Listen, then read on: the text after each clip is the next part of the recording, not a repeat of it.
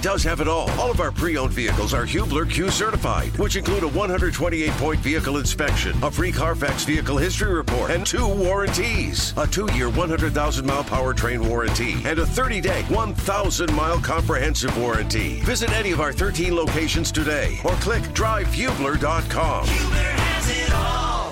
Still here in the DriveHubler.com studio. I'm James Boyd alongside Jimmy Cook, Eddie Garrison. Thank you for tuning in this Friday to the Fan Midday Show. We talked a lot in that first segment about the NFL, NFL contracts, NFL stars. We're going to pivot now to NBA stars. And my buddy Jon Krawczynski, who covers the Timberwolves for The Athletic, knows what it's like to have a small market team reward a superstar with the max deal. And so, John, first off, thanks for coming on. Hey, thanks for having me, James. Great to be on with you, and glad to be here. All right. So we have been discussing and breaking down the Tyrese Haliburton extension ever since it happened, and you look over, and it's pretty much the same sort of situation playing out with Minnesota, with them investing in Anthony Edwards. And so how big do you think it is for these teams to be able to nail down their guy and sort of point their franchise in a new direction? And obviously it looks like it's going to be a bright one if Anthony Edwards is leading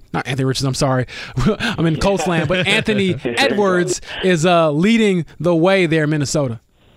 Yeah, James, I mean, you know, I think that you guys know there, and I covered the Pacers a long time ago, so I know that market very well. And it's similar to here in Minneapolis. When you have a team that does not serve as a destination for free agents, when you're not in Miami, when you're not out LA and New York, where you just can kind of bank on free agents getting past their early deals and then wanting to come and play in these markets, you have to find a way to draft and develop your stars. And not just like your supporting players, but your a number one franchise face type stars. And I think when you look at both the Timberwolves and the Pacers over the last several years, maybe one of the reasons that they have not been able to sort of break through in their respective conferences is really it gets down to you don't have that number one guy that you can hitch your wagon to and can carry you through it. And now it looks like with Haliburton and Anthony Edwards, both franchises have found that number one guy, the one that helps make other teammates better, the one that can take over a game in multiple phases when it's needed, the one that will not sort of bow down to the pressures of being in a small market and trying to lift up an entire franchise. And so to have a guy like Edwards, I know the Timberwolves are ecstatic about getting him done with a 5-year deal, and I'm sure the Pacers are the same way with Haliburton, because they are both just such bright young stars with charisma, with personality, with leadership qualities, and with the games to match. It's just the biggest thing that you need in the NBA these days. So that was my next question. You have two number one picks on that team. Obviously, Karl-Anthony Towns is very talented. I don't think you can score 60 points in an NBA game and not be talented. But is Anthony Edwards the guy? You see how much I've been talking about this guy. But Anthony Edwards, is he the number one guy? Is he looked at, even from Cat's point of view, as he's our leader?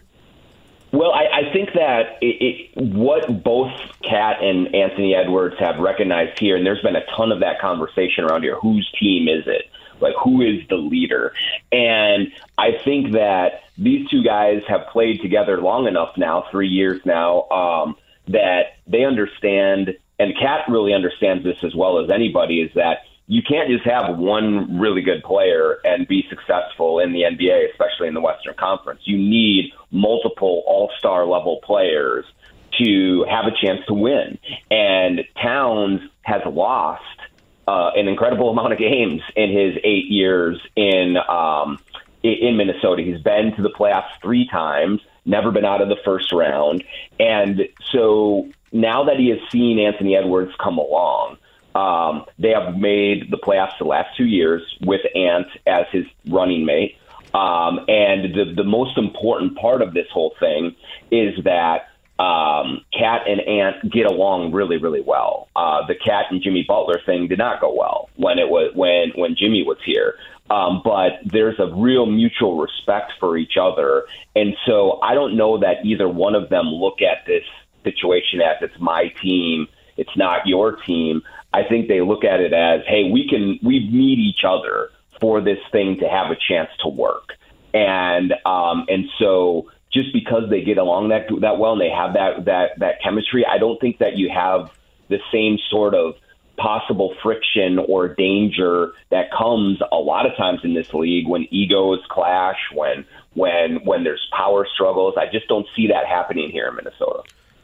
Jon, when we look back now a little over a year removed from the Rudy Gobert trade, and we know how it was dissected and in some ways panned or discredited by the league as a whole, no first-round pick, at least of their own accord for the Timberwolves, but they're able to go acquire one from San Antonio and make a couple selections in this draft. But with that behind them, knowing that they'll have their own first-round pick in 2024, where is the vibe around the front office and the fan base post-trade? Because there's all these great vibes of Anthony Edwards and retaining a key piece for the foreseeable future. But is there any regret now from that Rudy Gobert trade a year removed? Well, certainly if you ask fans, absolutely. Fans here are pretty down on Gobert in general. He had an underwhelming season, especially at the start of the season. He really did not play very well, and I think that really poisoned the perception of him within the local fan base. And it was a tough year in that regard for him. I still think that internally, the Timberwolves executives and coaches believe that this can still work, and they will tell you, they will make the argument that there's no way that this team would have made the playoffs last season with Towns missing 52 games like he did if Rudy Gobert wasn't here. They're right about that. He was very good defensively, especially the second half of the season. He showed some signs of kind of fitting in a little bit better as the season went along, but there still is a long way to go.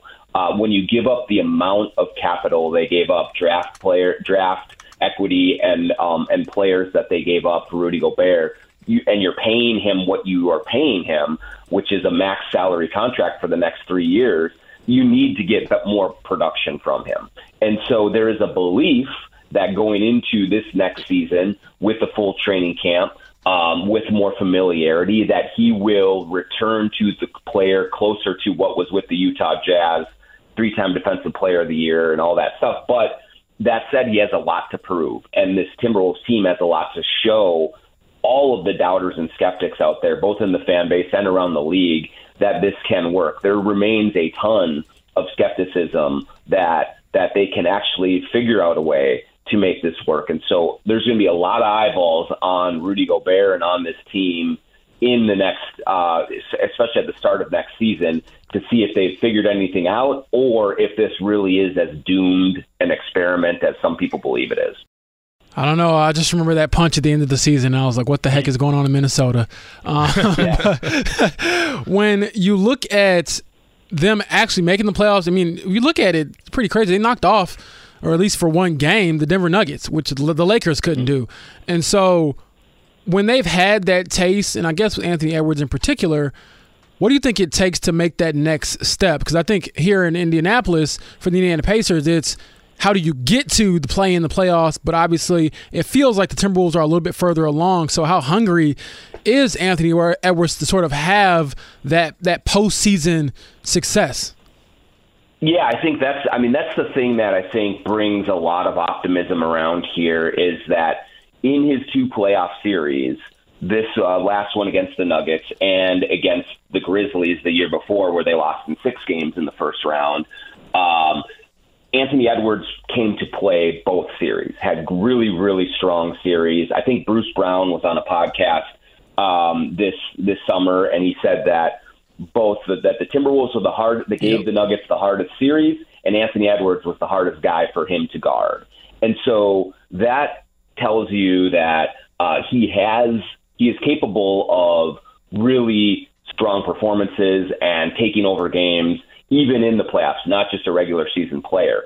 One thing that we saw from Anthony Edwards in the Denver series, as it kind of slipped away, was you could see that it really bothered fired him, that he was really upset that he was going to miss going to the second round of the playoffs for a second year in a row. And a lot of times these career arcs for NBA players is you have to get punched in the mouth a couple of times early on and understand that you don't like the taste of blood in your own mouth. And you have to work at it, and it has to serve as motivation and get you going and push you harder in the summertime to prepare for the next season. And I think that's what we have seen from Anthony Edwards is he understands that, hey, I really don't like to lose. And he is one of the few guys on this roster that can sort of almost by himself turn those things around and make it so that they don't lose. And so when you have your best player under contract and also incredibly motivated to not bow out in the first round again, I think that serves the Wolves well going into this season. And if he can use that disappointment as fuel going forward, that should help him and help this team a lot. Jon, I want to pivot for just a second. Jon Krawczynski, nice enough to take some time with us, covers all things Minnesota sports for The Athletic. I want to pivot towards the NFL for just a second because we're seeming around the NFL, and it's been a discussion we've had the last couple of weeks. The public now, I guess, part of running backs where their value really is. Teams have known it for the last couple of seasons, but now we're really seeing it come into the public eye with ongoing battles of fighting the tag and should you extend a player and should you not. When you look back at the season that Dalvin Cook had last year, and we know Alexander Mattison, unlike other teams, was kind of waiting in the wings, and the Vikings like what they have with him, but how surprised were you at the swiftness of them letting him go? And then how surprised are you now that Dalvin Cook, as we enter camp, is still without a team? Yeah, I mean, I particularly wasn't surprised just because, you know, when you're around the team and you see the way that their GM, Kwesi Adolfo-Mensah, and their head coach, Kevin O'Connell, want to run things, you could see that Dalvin was probably, not long for the way that they want to run their team. And also with the money they're going to have to pay Justin Jefferson and several other high profile players, like you got to squeeze it somewhere. And running backs, unfortunately, are the ones getting squeezed. And so Dalvin was on a lucrative contract. And so that was an area that they targeted as a place that, hey, we might have to nip and tuck here so we can create more room elsewhere to keep some of the guys at the more featured positions on our roster. And so to see him let go after another productive season was not surprising, but I am a little bit surprised that he has not yet landed with the Jets, with the Dolphins, with another team, because unlike some of the other running backs that we have seen get squeezed like this, Dalvin isn't at the end of his career. He's 27 years old. I think he'd be 28 this year. He still has, a year or two before that vaunted 30 that you hit, and a lot of times where you really tail off. He's still a home run hitter, very productive, but he is getting towards the end of what normally is a prime for running back, and he's had several injuries that he's had to deal with over the course of his career. So he's not incredibly durable, but when you put the ball in his hands, he is one of those guys that he might, go for 3, might go for 4, he might go for 2, and then he's going to go for 60. And that's just how dangerous that he is. And I believe he remains a dangerous player right now, even despite not being signed. Jon, were you there in Minnesota for that collapse against the Colts, or vice versa? I guess that comeback. Okay. Yeah. Well, I'm sorry. No, you know what? I was not there because I had a family gathering, and it was the one home game that I missed that season. And I remember tweeting during the first half, like, oh, this is the best decision that I ever made, not to go cover this game, because it looked like, just a wipeout, and there really wasn't a whole lot to say. And, the tweet did not age well. It was old takes exposed in about 30 minutes, and a remarkable comeback. But, yeah, that was the one game that I actually missed this season. Oh, no, I was there. I was just asking because in that game, jokes aside, Dalvin Cook looked – he was part of that change. You talk about making a big play. He had that huge screen pass and took it to the house. And so obviously they're pivoting away from him and their core. obviously is made up of one of the best wide receivers in the game, arguably the best in the game right now. And so what has it been like to see Justin Jefferson's ascension and how valuable it is to get, you know, everyone talks about getting the quarterback right, and obviously that matters the most in the NFL, but to get that true top-tier number one receiver, what has that done for the franchise? And again, what has it been like to see him kind of make a name for himself at a place that has had great, you know, wide receiver tradition? Yeah, that's the key, James, is like he's quickly ascending to the Mount Rushmore of Vikings receivers, and that is a high bar to clear. I mean, you got Moss, you got Carter, Chris Carter, you have Anthony Carter, you have Jake Reed, you have a ton of, you know, Stephon Diggs, you have a ton of great receivers who have come through here, and Jefferson is quickly just establishing himself as a marquee player. And he's one of, I would argue, he's, you know, close to transcending that star power in the NFL, where you become a little bit more recognizable as a household name to casual fans. I mean, there's not many guys, because they wear the helmets, that are that visible, the Patrick Mahomes level, the Tom Brady level, Peyton Manning level. But for a receiver to do it, I think Jefferson is close to that. And the biggest thing that he's done for the Vikings, James, is that there's been this kind of constant debate about whether Kirk Cousins is a good enough quarterback for them to win playoff games and have a chance to go to the Super Bowl. And prior to Jefferson's arrival, Cousins was very mediocre. Last year, Cousins had an incredibly productive season, and because Jefferson wins so many contested balls, because he is so dynamic down the field, Jefferson has gotten Cousins to sort of break out of the robotic mold that he's had for most of his career, where he's just an ice-cold decision maker and he goes one way and he doesn't take chances.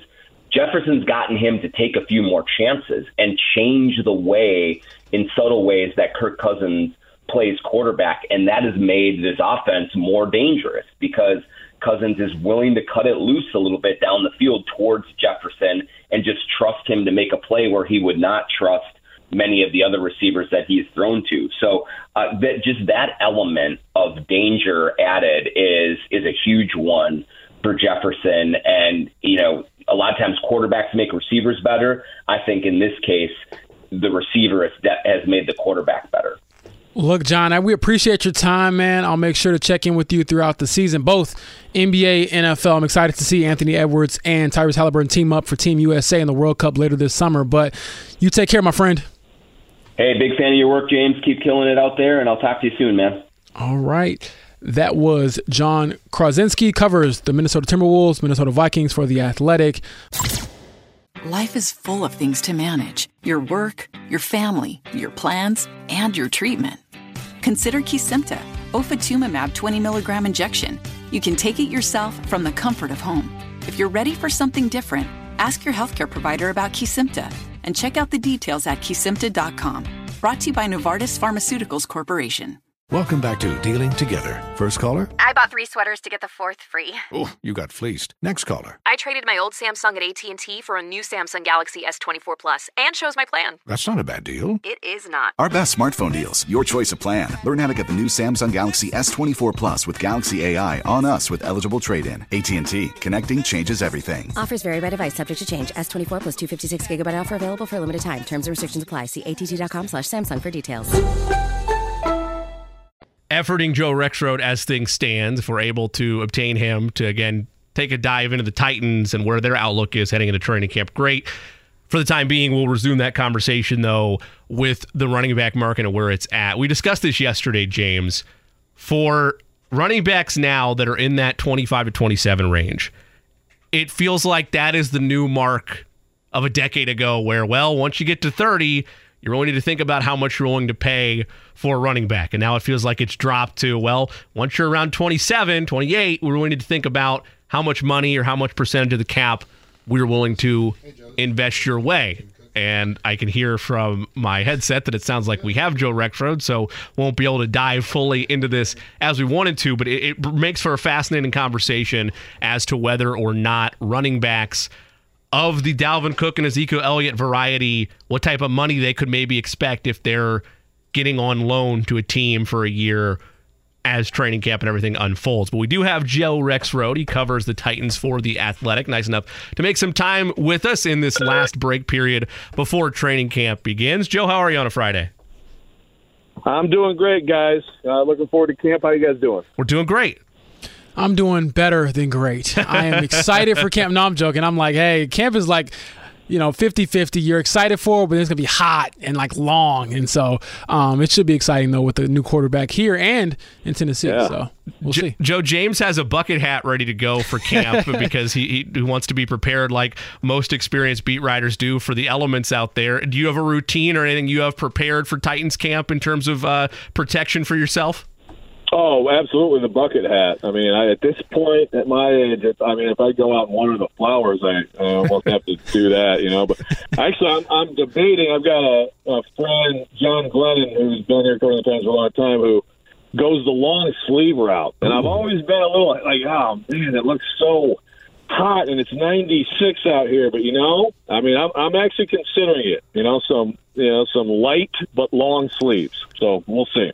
I'm taking notes over here, I'm just taking notes. We actually had John on a couple weeks ago, so It's funny you brought him up.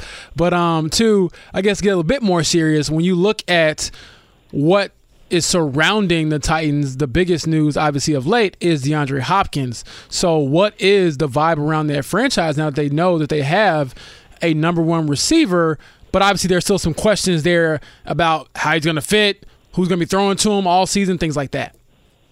Yeah, well, it's certainly. I mean, Titans fans are excited. I mean, like the Titans have kind of been. It's like two timelines, almost like the Spider-Verse movies. It's kind of like, are you on the rebuild timeline, retool, or you still think you're good?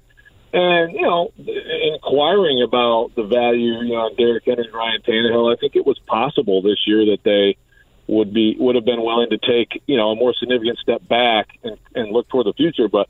Once Tannehill and Henry are coming back, you need to be as good as you can be. I mean, that's this is probably their last hurrah. So the receiver room, I think you could have made a case for the Titans to have the worst receiver room in the NFL before this. Certainly the least proven. I mean, I think Traylon Burks has a chance to be very good, and Kyle Phillips has a chance to be good. But, this is a pretty big deal. Of course, if he's healthy and available and all that stuff, but all indications are that he is. And, Mike Vrabel does have the pre-existing relationship with him, so I think there's more, certainty on the Titans' part than maybe 2 years ago, or at least Vrabel's part than like 2 years ago when John Robinson traded for Julio Jones. And Titans fans, there's a long list of veteran receivers, great receivers, who have come to Nashville and just for whatever reason, like their careers have kind of just faded. So Titans fans are, hoping that changes. But yeah, I mean, it to me gives them a chance. They have a pretty good skill group potentially now. With Chigga Conquet, tight end also. Tyjae Spears, a running back they drafted, they're really excited about him, especially in the passing game. So we'll see if they can block. You mentioned veteran wide receivers that find Tennessee as a retirement home. I know you didn't say it that bluntly, but that's kind of how we viewed in Indianapolis. And the name that comes to mind, at least most recently, is Julio Jones. And I think most of us would agree that DeAndre Hopkins, at least in terms of where he appears to be at from a physical standpoint, isn't in that same crater off like it was year after year in Atlanta, where is this Julio's last year? How much does he have left? But as you refer to all of that, of the maybe concern or the fear of, this is just a destination where players go to get a final paycheck and ride off into the sunset in that regard with the money. As you look at the differences between where Julio Jones was for this offense when they acquired him and where DeAndre Hopkins is, they're two totally different receivers, but in a similar sense, you're hoping for the type of payoff to a higher degree than what you actually got out of Julio Jones a couple years ago, no? Yeah, for sure. And the huge difference, of course, is Julio joined an offense that in 2020 was averaging 31 points a game. I mean, it really was one of the best offenses in the NFL. I mean, it had everything going. Derrick Henry, 2,000-plus. Tannehill was a Pro Bowl-level quarterback that year. A.J. Brown, Corey Davis, Johnny Smith. I mean, now, of course, they lost Davis and Smith in that offseason, but you know, the narrative around here then, I mean, that was the most hyped and anticipated Titans team in season in 21 going into the season than I think since McNair and Eddie George, you know, wow. 20 years earlier. And, of course, the wild thing is they still got the one seed that year, but it was not what we thought, and certainly in terms of Julio, it was not. What's similar is that, you know, the numbers for Hopkins last year and Julio last year, right down to both with 9 games. I think one had 771, one had 717. They both had 3 touchdowns. Like, eerily similar numbers. So, you know, it's impossible not to think of it. But I think to your point, I think the hope, one, is that with Julio, obviously Julio, an all-time great, a Hall of Famer, and, you know, when he was at his best, very much, you know, a speed guy. I mean, a guy who relied heavily on his speed, all-around great player. But Hopkins has never been an exceedingly fast receiver. He has some things that I think with age, he can still age better into them. I mean, the catch radius is ridiculous. Everybody knows. He's an incredibly good route runner. So it's just the health, you know. Julio had the hamstring the year before, and that was really the first year he'd had any significant injuries that kept him out of significant time.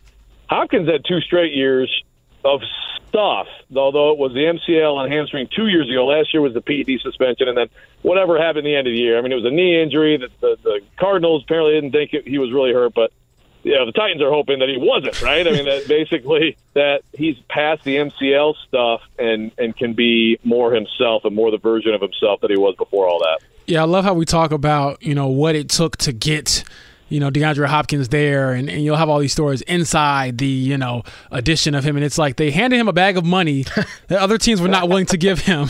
And so it's very enticing no matter who's the quarterback and things like that. But when we're talking about money, one of the hot topics is obviously running backs and their lack of being paid. And one of the players who was awarded, not recently, but I would say most recently among running backs, was Derrick Henry.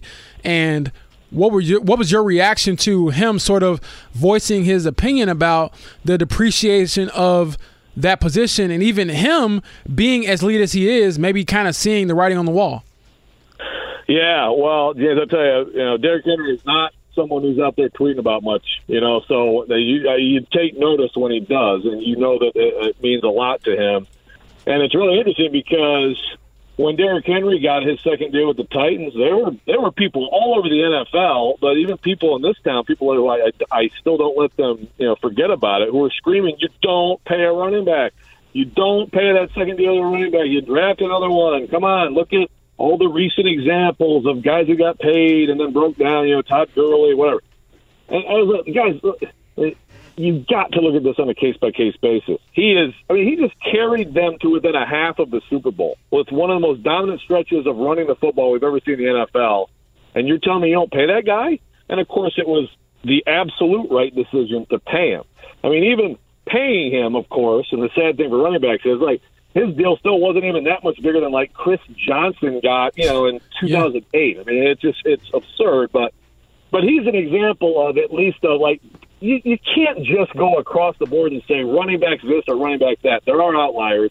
But unfortunately for a lot of guys who play at that position, that's what he is. He's an outlier. And so, yeah, and as far as like, looking forward, look, I've said this, you know, like on our show lately, it's like, I could see Derrick Henry having another 1,500-yard season and being really good, being great again, and still not finding a great market out there next year if he's not here, you know? And I think he's just a unique player. He's kind of a throwback player. And what the Titans do, it's built around him. How many teams out there not only would want to pay him much, but would then want to kind of build around him or give him the ball enough to sort of, you know, to enhance the value? I think he is a guy who needs volume carries, you know? So it's tough. I mean, it's totally unfair. You know, it is, because he is a great player. And I've talked about this, too. It's like Nick Saban wanted to make him a linebacker when he came to Alabama. I mean, like, down the road, how much joy are we going to be robbed of from great players who should be running backs who just do anything else because it's bad business to be a running back? Like, what if Barry Sanders was, like, turned into a cornerback back in 1986? You know, I mean, it's terrible.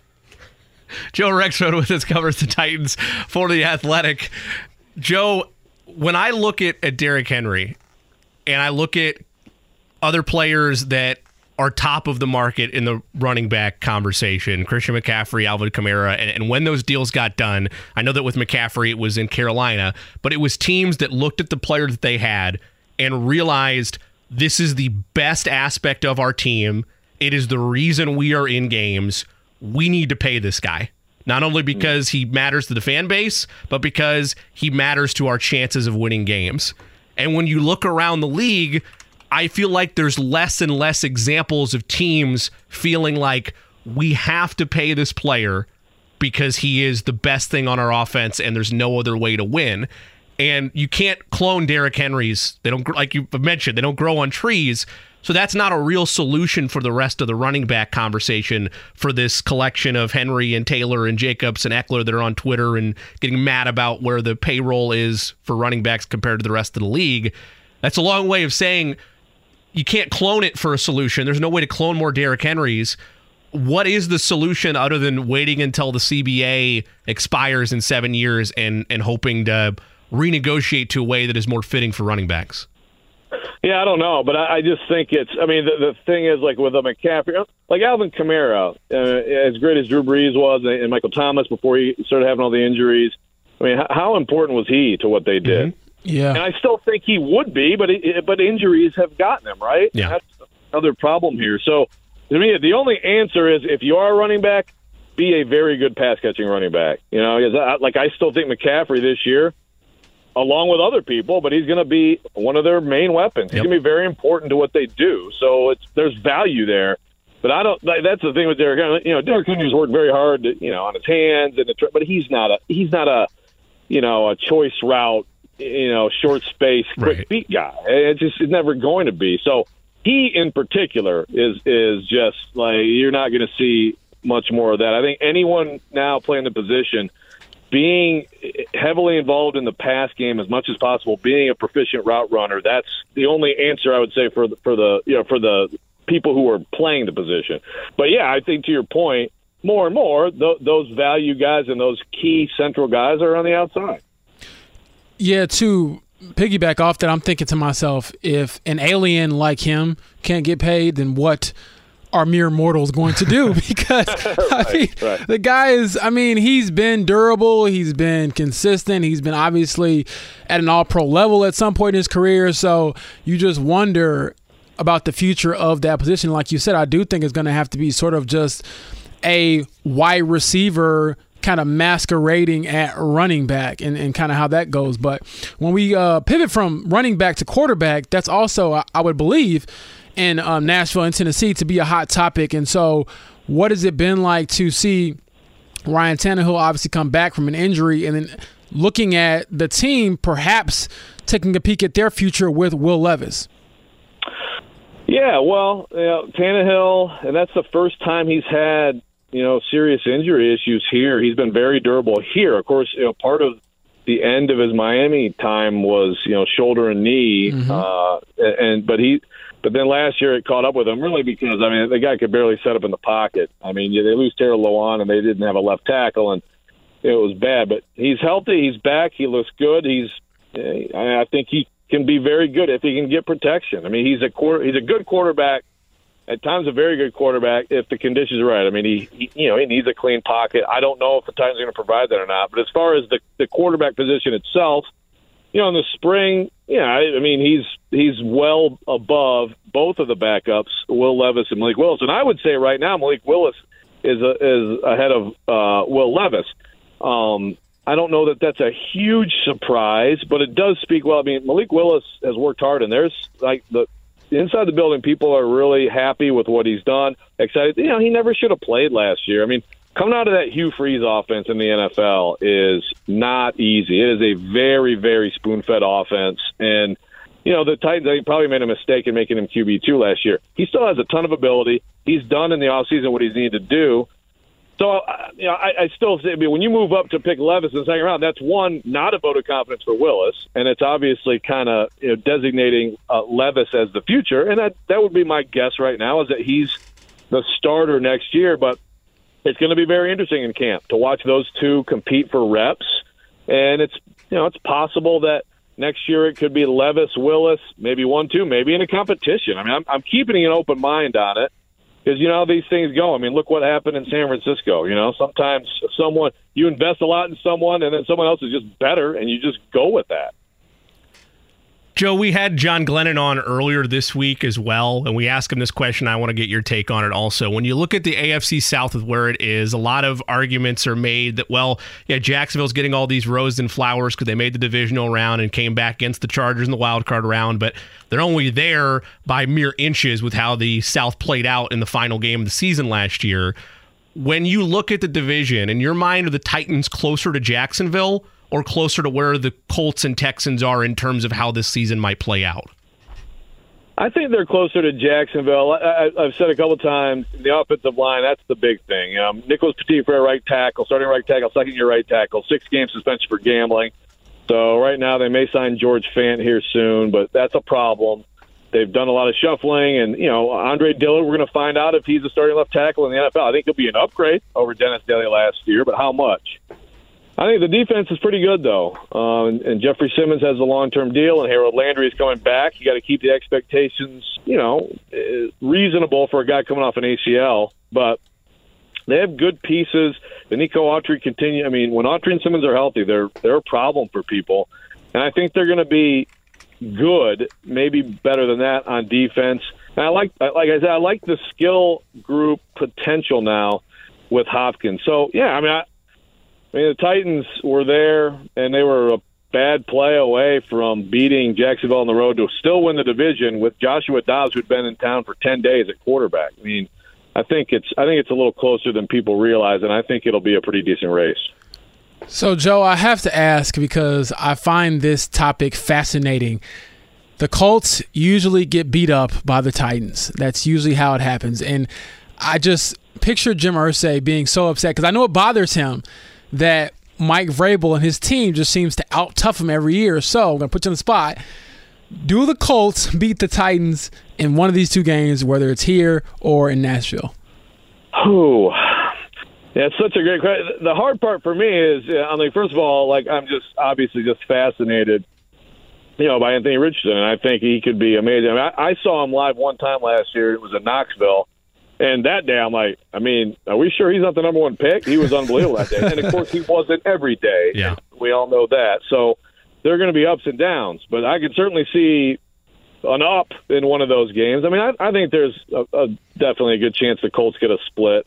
I guess right now, would I pick it? I'd probably not pick it. But I'm intrigued by it, and I'm definitely not ruling it out. I'm just curious that because was kind of a cop-out. Yeah, no, it's fine. It's fine because I'm just curious because it seems like no matter who is available for the Titans, they just win ugly when it comes to the Colts. And I just picture Jim Irsay just picking up a chair and like just screaming in agony when that happens. And so it'll be fun to see what kind of goes down. And obviously there's a lot of moving parts, I think, in this division that makes it enticing. But do you think that it's still, like on paper at least, the Jaguars' division to lose? Like, is it theirs because of what they've done with Trevor Lawrence and the progress they've made?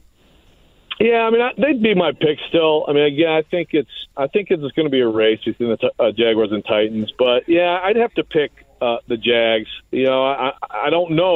Like, how is Trevor Lawrence going to become a great quarterback?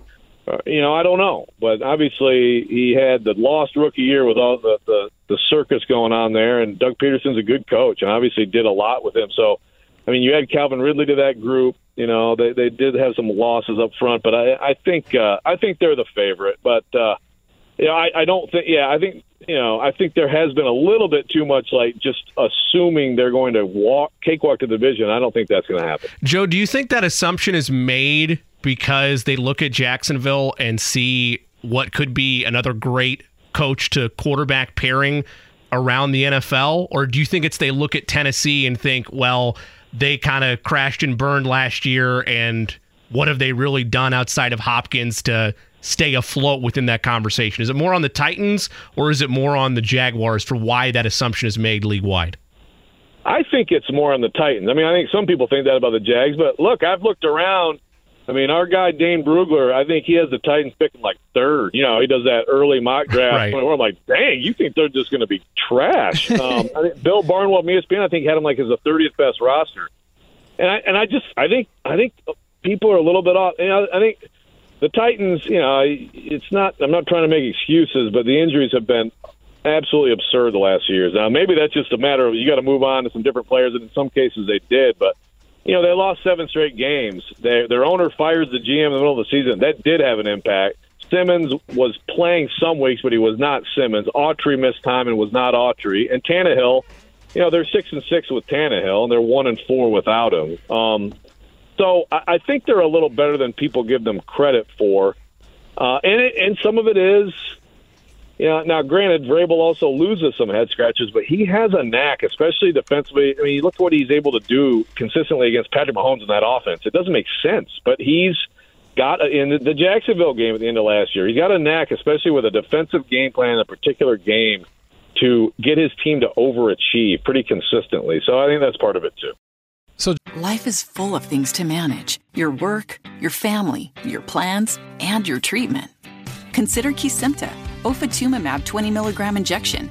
You can take it yourself from the comfort of home. If you're ready for something different, ask your healthcare provider about Kesimpta and check out the details at Kesimpta.com. Brought to you by Novartis Pharmaceuticals Corporation. Welcome back to Dealing Together. First caller? I bought 3 sweaters to get the 4th free. Oh, you got fleeced. Next caller? I traded my old Samsung at AT&T for a new Samsung Galaxy S24 Plus and chose my plan. That's not a bad deal. It is not. Our best smartphone deals. Your choice of plan. Learn how to get the new Samsung Galaxy S24 Plus with Galaxy AI on us with eligible trade-in. AT&T. Connecting changes everything. Offers vary by device. Subject to change. S24 Plus 256GB offer available for a limited time. Terms and restrictions apply. See att.com/Samsung for details. I want to throw one last one at you. It's a very unique question, and I had this debate weeks back with these guys. So let's say injuries are turned off. You get 100 tries in an Oklahoma drill against Derrick Henry. How many times are you getting him on the ground? Absolutely zero. Absolutely. I mean, basically, it's like almost like dive to a spot and grab his foot and twist. But I don't think that's gonna work. Yeah, I'll say zero. Oh man, that's always just a phone. Thank you for turning injuries off, because it's like, yeah, you got people who are like, yeah, I'll get him on. Like, I still don't think I would have a chance, but I'm looking forward to seeing it this year. And I'll say this, and this is an inside joke for me and you. Make sure you keep up with your AirPods. Exactly. Oh man, you're my MVP still. Yeah. All right, you have a good one, Joe. Thanks, Joe. You too. Thanks, guys. Appreciate it. Life is full of things to manage: your work, your family, your plans, and your treatment. Consider Kesimpta, ofatumumab 20-milligram injection. You can take it yourself from the comfort of home. If you're ready for something different, ask your healthcare provider about Kesimpta and check out the details at Kesimpta.com. Brought to you by Novartis Pharmaceuticals Corporation. Welcome back to Dealing Together. First caller? I bought 3 sweaters to get the 4th free. Oh, you got fleeced. Next caller? I traded my old Samsung at AT&T for a new Samsung Galaxy S24 Plus and chose my plan. That's not a bad deal. It is not. Our best smartphone deals. Your choice of plan. Learn how to get the new Samsung Galaxy S24 Plus with Galaxy AI on us with eligible trade-in. AT&T. Connecting changes everything. Offers vary by device. Subject to change. S24 Plus 256GB offer available for a limited time. Terms and restrictions apply. See att.com/Samsung for details. This is such a jam. It is. In any way. Is it by Aerosmith, Jimmy? Oh, goodness. We won't go down whatever route Eddie's going on, but you're listening to... There's a troll under a bridge behind the board. I know. Jimmy Cook, James Boyd here. On 107.5, The Fan, the midday show. We've been talking about contracts and running backs and franchise tags all week, all day. It won't change because obviously we're on Jonathan Taylor watch for the next year or so unless an extension gets done. But one guy who would know a lot about this whole narrative and landscape is... we actually lost Pat Leonard from New York Daily News. He disappeared for a second. We will get him, I promise you. Before we get him on the phone, we talked about Saquon's comments and how they might have hurt him. But I'm not sure if they did, Jimmy, because... Did he have any leverage to begin with? I don't think it rubs his teammates the wrong way. I don't think it rubs anybody in upper management the wrong way. It probably doesn't help, but I don't think it hurts as much. People are saying like, "Oh my gosh, he doesn't going to get money now." He wasn't going to get it before. Yeah, and I mean, he made those comments as well before the contract negotiations failed. It was still a couple days beforehand. All right, so we do have Pat now. I'll blame Eddie for that. Pat, how you doing? I'm doing great, guys. Thanks for having me on. When in doubt, blame the producer. Always, you know, I'm like, I'm not. That's I'm what not, he's there for. Man. Look, I reached out to Pat. I just, you know, I shoot at the text or message in the DMs. I did my job. But Pat Leonard covers the Giants for the New York Daily News and obviously is an NFL columnist as well. So, Pat, when it comes to this whole, I don't even want to call it a saga. It's just a situation that I feel like is very clear to understand. But, where does Saquon stand on all of this, and do you expect to see him at all before the season starts? Yeah, James, I don't expect to see him before the season starts. I'm questioning whether he'll actually hold out, but we'll get there. But where he stands is, you know, he feels like he's worth even more than what he was asking for. Now, you and I and others can debate of whether he is as good of a full package back as a guy like Christian McCaffrey or Alvin Kamara, and where does he fall when you talk about Nick Chubb, Aaron Jones, Derrick Henry, and these other high-paid backs. But Saquon believes he's the full package and also understands that if he doesn't maximize his value now on this second contract, that he's certainly not going to do it on his third. And so, you know, being 26 years old already and feeling like he did a lot for the Giants as a player on the field, as a representative of their organization, as a teammate, as a guy who's played through injury. At the end, he felt disrespected by offers that, frankly, in my opinion, were not like most people I think on the outside probably think this was like Saquon getting lowballed and him saying no. I don't think it was technically a complete lowball from the Giants, but it certainly wasn't at the level that he felt was, you know, reflective of his value. Yeah, it's funny you bring that up because I think I'm worth $100 million. So I'm severely underpaid and, you know, underrated. But jokes aside, Pat, how much do you think the guaranteed money is a factor in these negotiations? Because sometimes we look at just the overall number and it's like, oh, well, they offered him this. Why wouldn't he accept it? But how much? And I know you probably don't know the exact details, but just being a football in the league, I would imagine that that is a big sticking point, no matter if it's Saquon, Josh Jacobs, Dalvin Cook, whoever the case may be, just that guaranteed money to make sure that you're secured just in case, as we've seen, you get cut like a Dalvin Cook. No doubt. And, okay, so here's what I know. So the Giants at the end, before this deadline, they got into the area of $12 to $12.5 million on average a year, and in the neighborhood of somewhere like 22 to 25 million guaranteed, right? But it's not fair to assume that that means that's fully guaranteed money. Bingo. Either, because let's say 9 million, or no, let's say 6 million of the 25 was in per game roster bonuses. So that's the Giants hedging on a commitment to a running back because he has an injury history. Mm-hmm. He could get injured again very easily. So from Saquon's perspective, if he says, okay, I heard a report that I got offered 12 and a half a year and 25 million guaranteed, but only 19 of it was really fully guaranteed because of this and that, that's how he gets to a point back in June where he felt like all the reports, he didn't like it because it made it look like he was accepting a contract that in and of itself, it was not fully reflective of the numbers that now everybody was parroting. And so that's what it's all about. But it's still about the average annual value, too. Because, like, for example, now no one knows what the drop-dead number was. I thought if the Giants got to $13 million average annual value, that was going to get it done. I don't think their final offer got there. It was that in the spring. But you have to remember that as much as the guarantees matter, if he wasn't above $12.5 million on average a year, he's not above Derrick Henry, who signed years ago, and therefore he's not the third highest paid back by average annual value. He's fourth or fifth or sixth. And so there's a little bit of, you know, ego, but also market value from the running back's perspective that gets taken into account there too. Pat Leonard with us, NFL columnist, Giants beat writer for the New York Daily News.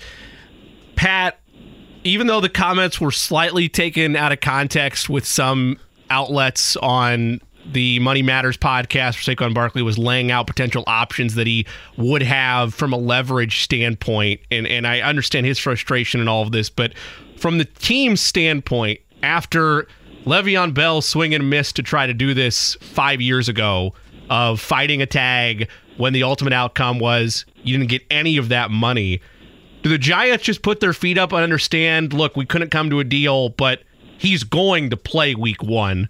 Otherwise, the financial penalties are going to rack up, and while it impacts us maybe from on-field production, it doesn't impact us from the cap. Right.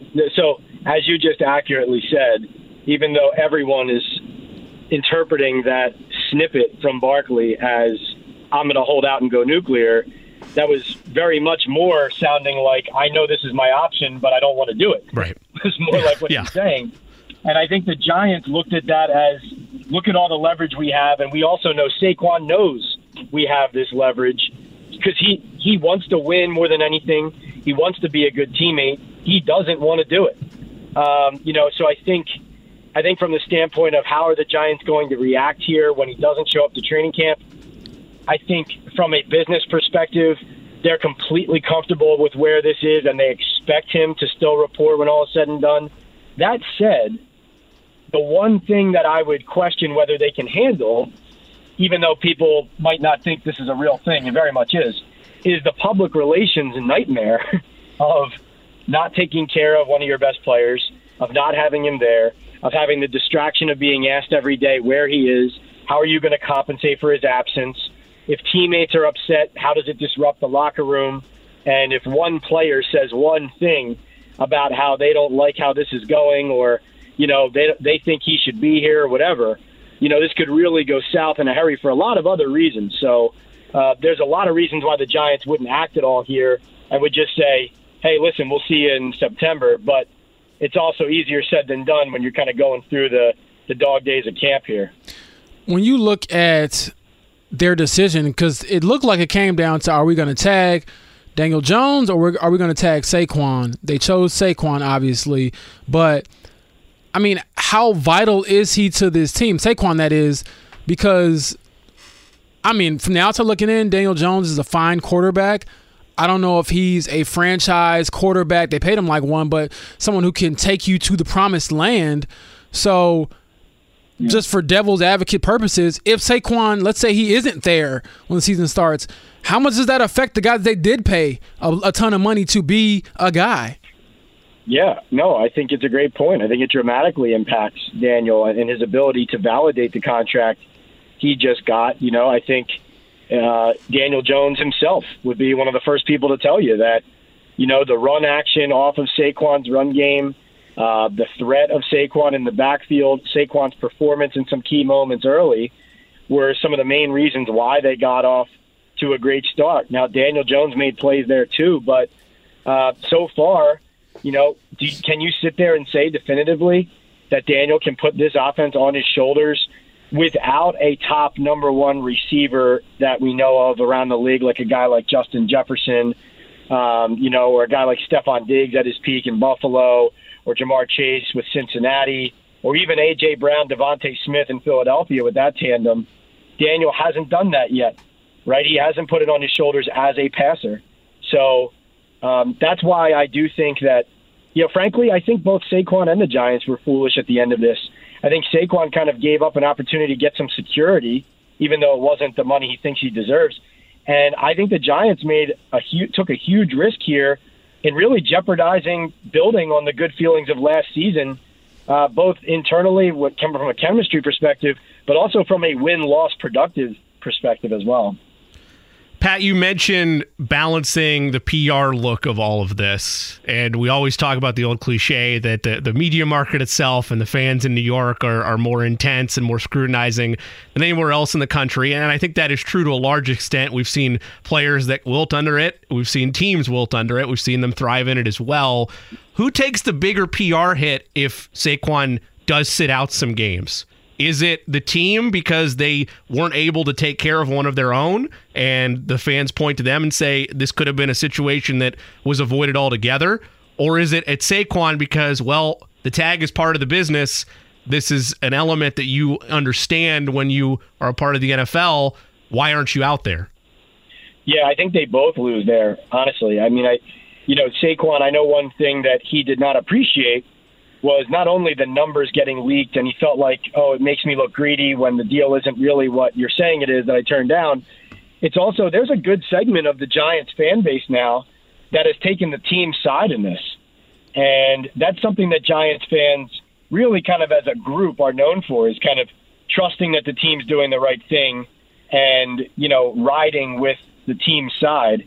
And Saquon is the most popular, current Giant from a jersey sales perspective, from a recognizability perspective, Q rating, right? What are they? When they sell season tickets, he was always the guy. Yeah, I'm like, they're not putting him, they're not putting DJ on a lot of these posters.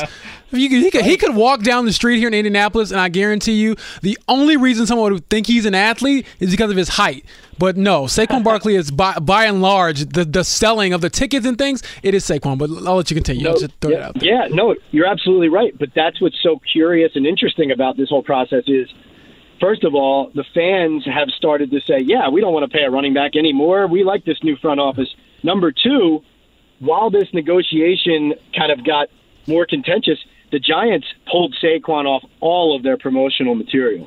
Like when they put their season ticket stuff out, when they put Here Comes Training Camp, it's Daniel Jones, it's Dexter Lawrence, it's Xavier McKinney, it's Azeez Ojulari. It's guys without even national profiles, and Saquon's not on it. So they have created, the team has helped create kind of this movement of, we're going to keep moving on without you, even if it's been subtle from that perspective. And so they're both going to lose here, because the Giants will lose not having him representing them and helping him, but he'll lose from the standpoint of, is he going to be able to stay relevant if he's not on the field, especially if the Giants are steering things away from anybody even paying attention to him. Life is full of things to manage. Your work, your family, your plans, and your treatment. Consider Kesimpta, ofatumumab 20 milligram injection. You can take it yourself from the comfort of home. If you're ready for something different, ask your healthcare provider about Kesimpta and check out the details at Kesimpta.com. Brought to you by Novartis Pharmaceuticals Corporation. Welcome back to Dealing Together. First caller? I bought 3 sweaters to get the 4th free. Oh, you got fleeced. Next caller? I traded my old Samsung at AT&T for a new Samsung Galaxy S24 Plus and chose my plan. That's not a bad deal. It is not. Our best smartphone deals. Your choice of plan. Learn how to get the new Samsung Galaxy S24 Plus with Galaxy AI on us with eligible trade-in. AT&T. Connecting changes everything. Offers vary by device. Subject to change. S24 plus 256GB offer available for a limited time. Terms and restrictions apply. See att.com/Samsung for details. Very curious, and as all things do in football, winning usually absolves or smooths over a lot of these things, but goodness gracious, the Giants better be right about Daniel Jones, because if they aren't, we're talking about the fan base. Oh, they're taking their side now. Oh, but we know fan bases, Pat. They switch and sway very quickly depending on how the win-loss column looks, because if they come out and, again, Saquon is there, not there, whatever, but the wins aren't there, and Daniel Jones regresses or doesn't build in the season he just had, and you gave him that boatload of money and you're tied to that, oh man, it's going to be interesting in New York for sure. But yeah, I want to pivot away from those guys and check in on some guys that Colts fans are very familiar with. How are Bobby Okereke and Parris Campbell adjusting to life with the Giants? Oh, good question. Yeah, so Parris was actually nice enough to come on my podcast, Talking Ball with Pat Leonard on the Believe Network in June. And he was, first of all, great guy, super candid and honest about, his time in Indianapolis, how difficult it was kind of battling through injuries, how he nearly retired, I believe, after he said the second season, and also was extremely complimentary of Matt Ryan in helping him kind of reboost his confidence and get himself feeling that he could be the player he once was again. Campbell is going to be, as long as he's healthy and on the field, I think a big part of their plans here. I think Brian Daboll has shown that he really wants Daniel Jones to have some catch-and-run options, so Parris can give them that out of the slot. They showed him at running back on the last practice of their mandatory minicamp. That's something he can do too. So, he's going to be a huge part of things. I know there was a practice where Daniel hit him for three straight completions. And then Okereke, you know, I'm actually really interested by this one because the Giants obviously paid him big money, but it was to play more the will linebacker position and, you know, blitz, also helping coverage. But now their middle linebacker, Jarrad Davis, is out for the season after having surgery. And Okereke sounds like a guy who, while he has played in the middle, does not sound like he wants to. And it doesn't sound like the Giants want him to either. Like, I think they have a really defined idea of what he's going to be for them. So I know they're working out some guys today, I believe. And I wonder, though, if Okereke is going to be kind of forced into maybe playing the middle more often than they originally intended because of their lack of depth there. You mentioned Parris Campbell lining up at running back, and I'm like, don't do it!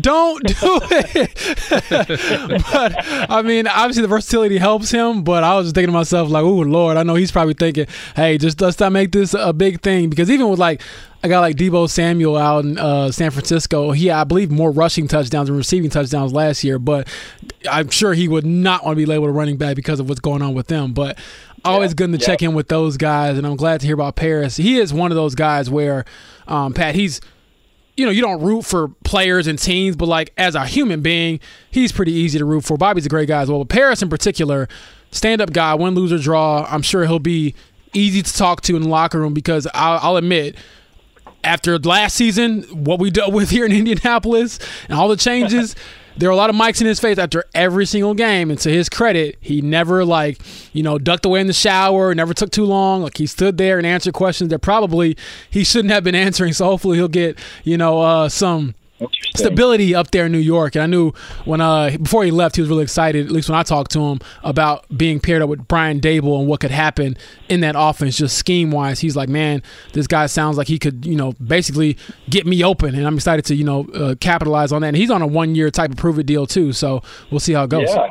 No, that's cool to hear. And honestly, no, you're right. I mean, like, yeah, you're supposed to be objective in this job, and you are as far as teams go. But I always tell people, like, you do root for individuals. You do meet people and guys and players and coaches and executives who really do things the right way, treat people right. And I've only met him a few times so far, but I can already see he's that kind of guy. Pat, when you look at the NFC and the national conversation, that it's as weak as it's ever been, it's very top-heavy, and it's really a race to see if it's going to be the Eagles, the Vikings, the Niners, I guess maybe the Cowboys because they're thrown in there by proxy every year that are going to represent the conference. Well, where do the Giants see their opportunity amongst the rest of the NFC, and is it as clear-cut top-heavy when you look at it team by team? Well, real quick, I'll answer it, but what do you guys think? Because I want to know what somebody, you know, in Indianapolis thinks of this. I do view it that way, minus the Cowboys. I was going to say Eagles, 49ers, run it back. That's how I see it unfolding. I do not believe in the Cowboys. And Dak Prescott, God bless you for even saying you're not going to throw 10 interceptions because if you do, they're going to crush you for that. You should have never said that at all. And then the Vikings, I just don't think that Kirk Cousins is a guy that can get them over the top. So I do think it's really top-heavy. And, again, I think Daniel Jones would looked otherworldly against the Colts last year, but he's not going to, in my opinion, do that every single game. Right. So, yeah, I think the Giants finished third in the division based on how we stand today. You know, they had one of the easier schedules to no fault of their own. Well, yeah, to plenty of fault of their own last year. And they took advantage of it, especially early. But they did not finish the season strong from a win-loss perspective, despite having that encouraging win against Minnesota in the wild card round. And their schedule coming out of the gate, gentlemen, Dallas Cowboys, Cardinals, Niners, Seahawks, Dolphins, Bills, right? Like they're in a position where their roster overachieved last year, and now they're coming in still having a lot of holes to fill. And in order to build on any of the positive vibes they built last season, they're going to need to beat several of the better teams in the entire league right out of the gate this season. Plus, you have the Barkley thing hanging over their heads. I do think, listen, I think the Eagles lost a lot losing Hargrave. I do think that is one of the biggest deal this offseason, him leaving and going to the Niners. My pick at the moment would be the Niners. I still don't believe they're going to go with the same quarterback dynamic they have right now, but I guess they are. But I think the Giants believe that they are contenders, especially if guys like Kayvon Thibodeau, Evan Neal from last year's draft class, both top 10 picks, if they take another step, and Deonte Banks, their first-round pick, a corner out of Maryland, if he can right away kind of hold his own on a defense in the secondary, there's a lot of question marks. But I just think the division's too strong, and, you know, frankly, their offense is going to have to get into that upper echelon of, you know, the 27 to 30 point a game club that all of really the best teams and the real contenders can score and can do. And, you know, with their current makeup and their inability usually to stay healthy, it's just everything would have to go right for them to get where they think they should go. So over, under 8.5? Under. Okay. All right. I have them at a 6 or 7 right now. Okay. So my last one for you, Pat, is week 8 at home against the New York Jets. They have Aaron Rodgers. How do you envision that atmosphere being, assuming that both teams are doing pretty well, and it's obviously one that they need to get? I just feel like the conversation obviously shifts to Aaron Rodgers, wherever he goes, but do the Giants fan base, do they feel like, okay, we got something, you know, for them when they come here? Right. Well, I'm glad you brought that up, because that dynamic is super interesting in the context of everything happening too, because remember, while the Giants now are at odds with their best player who's not going to show up to camp, the Jets are on Hard Knocks. Everyone's talking about them. They're considered a Super Bowl contender. Yep. Aaron Rodgers is their quarterback. So the best case scenario for the Giants is that, you know, drama starts with Hard Knocks. The Jets stumble out of the gate. Rodgers' calf, you know, acts up. And then the Giants beat them head-to-head in October. And like you said, they start well. They're still relevant. They take them down. So now they have New York as a football city this season, as well as the nation's attention. But the worst-case scenario that's clearly in play here is that Barkley's not showing up. The Giants become irrelevant compared to the back-page hogs of the New York Jets now, who everyone wants to talk about. And then with a really, really tough schedule early, both of them do have, you're looking at the team who, you know, you and I know one game doesn't decide a season, but it's a pretty short season enough where they all do matter as well. Right. So the winner of that game will be riding high, and everyone here in New York will be declaring the winner of that game a contender and the loser of that game a complete loser. I can promise you that. That's what I love about New York, man. There is no riding the fence in that city. It is boom or bust every single time. But, Pat, thank you so much for coming on. And, again, like I told you on Twitter, great piece on Saquon that I think really encapsulated all aspects of the situation. Thank you. Yeah, no, context matters, right? So just try to do our part. Thanks for having me on, guys. Thanks, Pat. All right, that was Pat Leonard, covers the Giants and is an NFL columnist for New York Daily News. Like I said, I encourage everyone listening to go read his piece on Saquon Barkley.